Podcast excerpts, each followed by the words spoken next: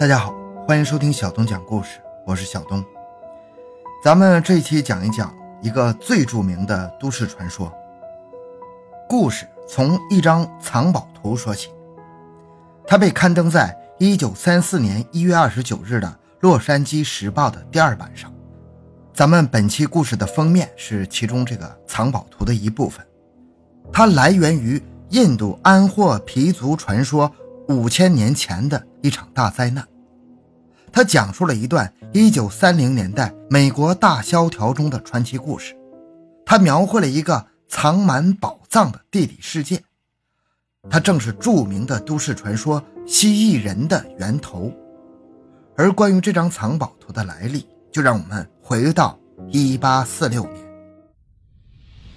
回到现场，寻找真相。小东讲故事系列专辑由喜马拉雅独家播出。这一年，美国海军准将罗伯特·斯托克顿率领美国海军在洛杉矶登陆，随即带领一支小分队攻占了洛杉矶城中心的一处小高地，迅速建立起防御工事。二十天之后，墨西哥军队如潮水一般涌来，围攻洛杉矶。美国军队以这处刚刚建成的山堡为支点，全力反击。这就是历史上的美墨战争，而这处山堡就是摩尔堡，位于今天好莱坞高速和百老汇交界处。现在这里只剩下一座高耸的纪念碑。在这场战争中，罗伯特准将的作战日记中记载了这样一段话：“我们的人在摩尔堡地下发现了一些未知的坑道。”就像上帝提前为我们挖好的工事一样，感谢上帝。这是洛杉矶地下坑道第一次出现在历史记录上。二十三年后，一八六九年，这一年，北美大陆上第一条横贯东西海岸的铁路大动脉贯通，无数的华工来到洛杉矶，他们在洛杉矶城的中心地带完成了这条大动脉上的最后一个火车站——洛杉矶车站。随后。他们就地建起了唐人街，在洛杉矶定居。与此同时，也有一个传说在华人社会中不胫而走。他们在修建洛杉矶车站的时候，发现好几处未知隧道的入口，有些人进入隧道，但他们再也没有回来。还有些人说，整个洛杉矶地下都是空的，在很深的地方遍布着这种未知的隧道。而挖掘这些隧道的人是谁呢？这是洛杉矶地下隧道第二次出现在历史记录上。紧接着，时间来到一九三三年，美国大萧条，洛杉矶城中无数人失业，这其中就有一位年轻的采矿工程师，他叫乔治·沃伦·舒菲特。此时的洛杉矶已经不是遍地黄金的城市，但是乔治依然相信他自己能够在这里发现黄金，真正的黄金。因此，他发明了一种无线电设备。他声称这个设备能够探测到地底深处的黄金和其他的珍贵资源。他说，这个发明的原理来源于一种自己的理论，这个理论涉及到地球自身的同频共振。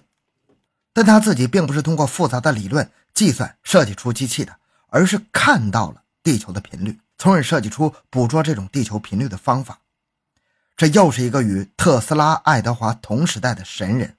他们都在那个时代看到了地球的频率。他向政府和公众们展示了自己的机器，似乎是一个竖直的玻璃圆柱，圆柱中有一个摆锤，圆柱的顶端有一个神秘的黑盒子，黑盒子与摆锤配合，乔治就能从中读出所谓的地球频率。为什么乔治坚信他能从洛杉矶地下挖出黄金呢？因为他的仪器向他展示了一个地下洛杉矶。这个地下洛杉矶藏匿着大量的黄金。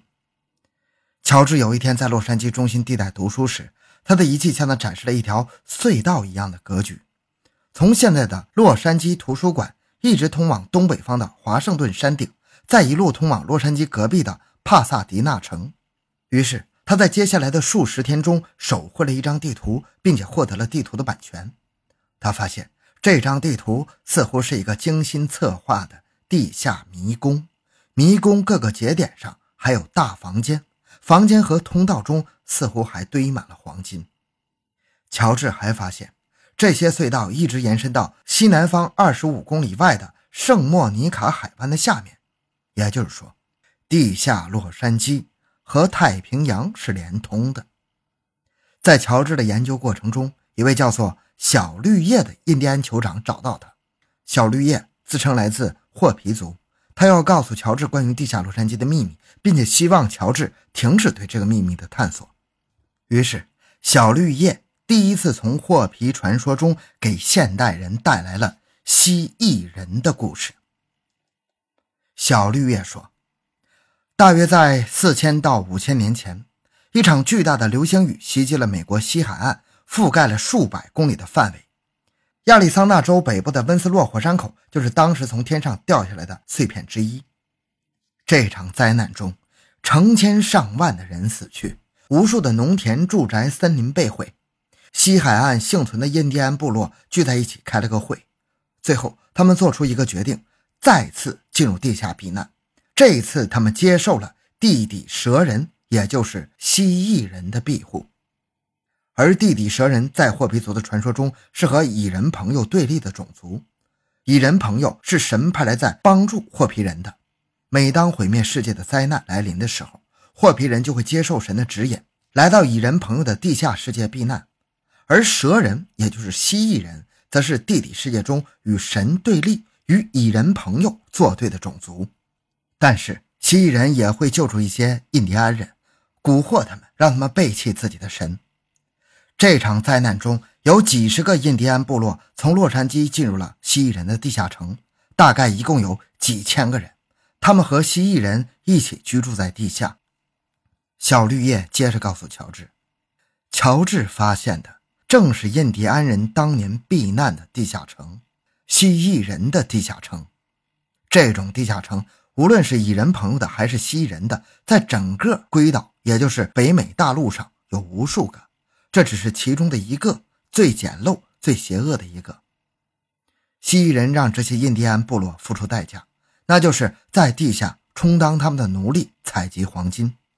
除此之外，根据小绿叶酋长的说法，乔治还得知了。以下几个要点：第一，这个地下城是太平洋沿岸五个城市中的一个；第二，地下城是蜥蜴人用化学物质而非常规的物理工具挖掘出来的；第三，因为地下城与太平洋是连通的，所以潮汐每天从隧道内进出，迫使空气从通风口中进入隧道，从而为整个地下城提供通风；四。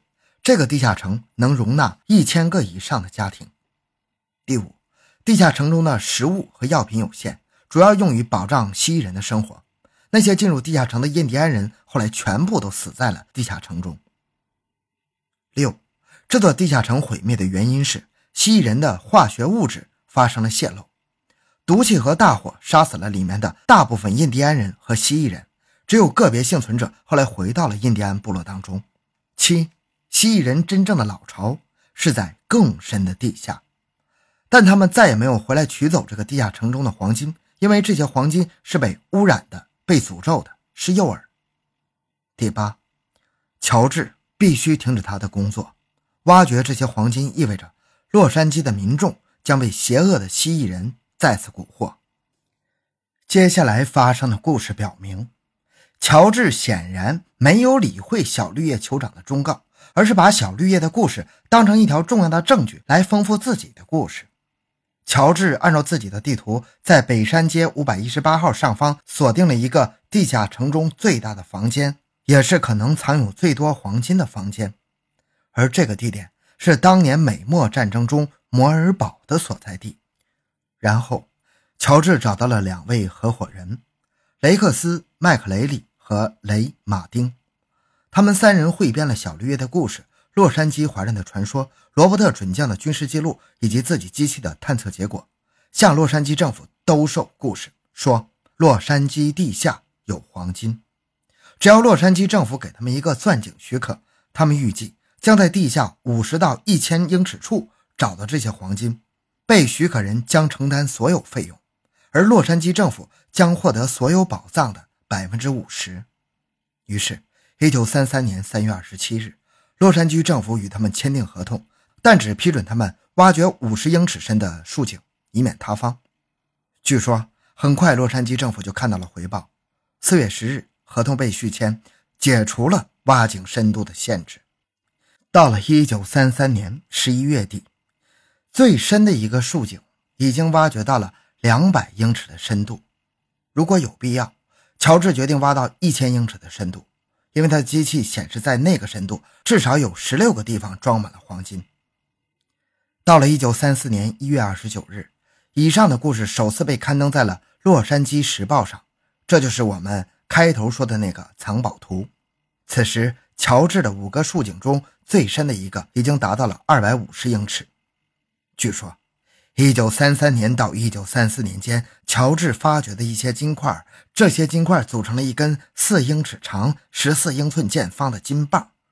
如果属实的话，这根金棒约等于三吨黄金。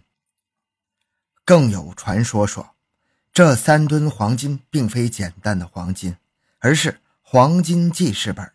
因为上面记录了一些图文内容，这些图文内容与人类起源、玛雅、阿兹特克、印第安历史文化以及地底世界有关。但是这些黄金记事本下落不明，有人说他们被当时的洛杉矶政府和乔治做成了更便于计量和保管的金锭。洛杉矶时报上刊载的内容和乔治团队流传出来的各种传说。无疑成为那个大萧条时代中唯一能鼓舞人们的兴奋剂。一些当地人受雇加入了乔治的发掘团队，并留下了当时工作照片。紧接着，每天都有关于蜥蜴人、洛杉矶地下城、乔治宝藏的报道见报，所有媒体的注意力都集中在寻找洛杉矶地下城。正当大家都在传说乔治的宝藏时，正当大家都在讨论人类是不是即将和蜥蜴人遭遇时，一九三四年三月五日，所有的竖井被填满，洛杉矶与乔治的合同被取消，政府宣称没有任何东西被转交给洛杉矶政府，此次项目永久性停止，因为挖掘的过程中遇到了地下水倒灌，如果倒灌严重，可能导致洛杉矶大面积的地陷，考虑到城市安全，必须停止这项工程。这项工程从启动到终止，从来没有任何实质性的发现。显然，政府的说法经不起推敲啊！日后在洛杉矶拔地而起的高楼大厦、深入地下的地铁系统以及排水系统，哪个工程不比乔治当年挖的深呢？这些工程为什么没有引起洛杉矶地陷呢？但是，这些工程为什么再也没有发现过所谓的蜥蜴人迷宫呢？可能这一切已经成为了美国政府的顶级机密，也有可能这一切仅仅是大萧条中为了振奋大众信心而杜撰的一个传奇故事。但是，时至今日，美国人民都几乎愿意相信这个故事，都相信蜥蜴人的存在。在2013年美国公关政策民意调查的数据中显示，有百分之四的注册选民相信美国政府是被蜥蜴人控制的。难道当真如小绿叶酋长所说，乔治发掘洛杉矶地下黄金的同时，也让美国政府咬上了蜥蜴人的诱饵？从那时起，蜥蜴人就一步一步控制了美国政府吗？而蜥蜴人从传说走入现实，绝非空穴来风，因为就在五十四年之后，一九八八年，美国发生了第一起蜥蜴人的目击事件，警方在现场发现了大量的证据。这次事件将蜥蜴人传说再次推向了高潮，传说也变得越来越现实。那么，这起目击事件究竟是怎么回事呢？咱们下期继续。小东的个人微信号六五七六二六六，感谢您的收听，咱们下期再见。